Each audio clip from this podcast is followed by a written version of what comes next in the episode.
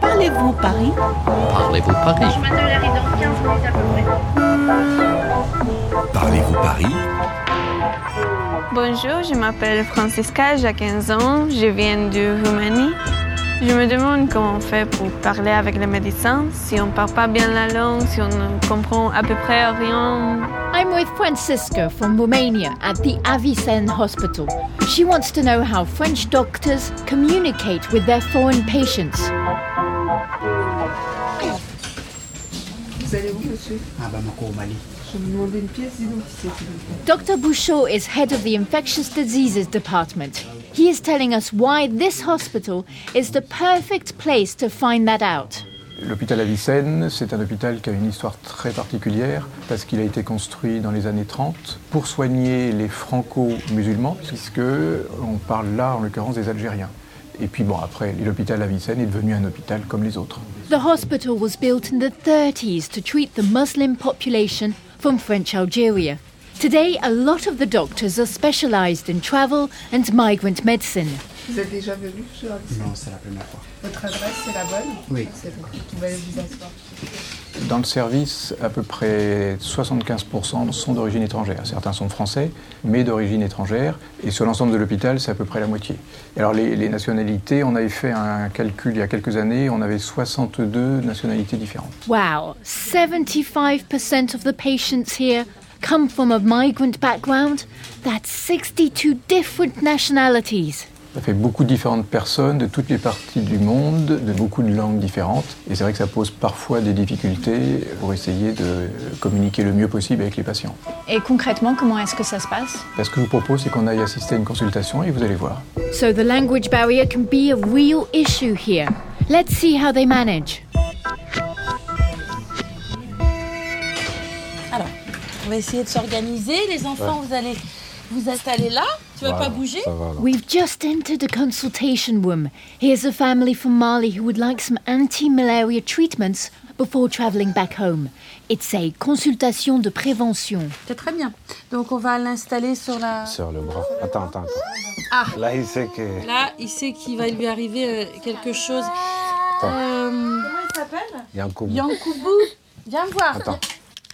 Alors, on va piquer le- l'enfant et après, on va bien expliquer. Out comes the needle.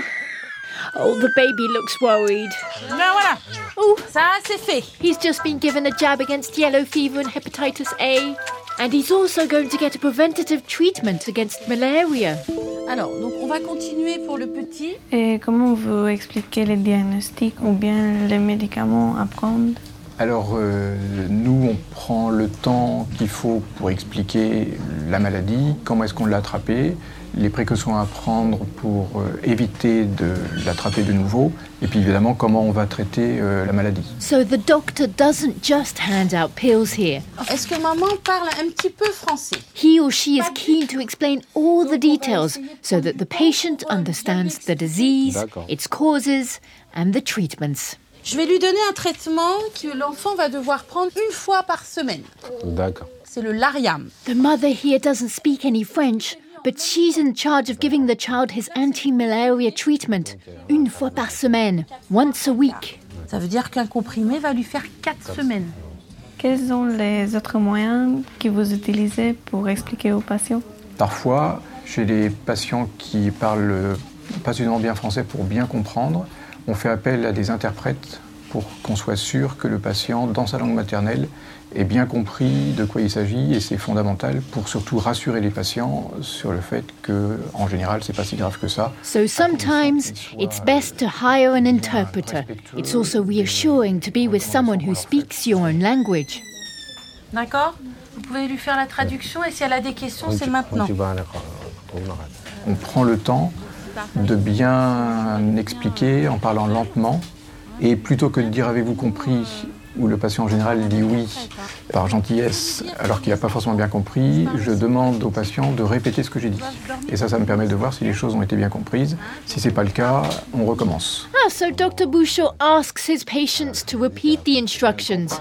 That way he can check they have properly understood his prescriptions, s'ils ont bien compris. D'accord Merci beaucoup. Mais je vous en prie. Au revoir. Au revoir, bon retour. Alors dis-moi Francesca, qu'est-ce que tu pensais des techniques du professeur Bouchot pour euh, un peu communiquer avec ses patients Par exemple, sur les premiers médecins que je rencontre quand je suis arrivée en France, euh, les professeurs, c'est trop différent. Ils parlent trop doucement et je comprends tout ce qu'ils disent. Dr. Bouchot speaks slowly and uses simple words. He's definitely not like the doctors Francisca has met before. Bien, je suis très contente que tu aies trouvé ça utile. Et pour moi aussi. Au revoir Francesca. Au revoir.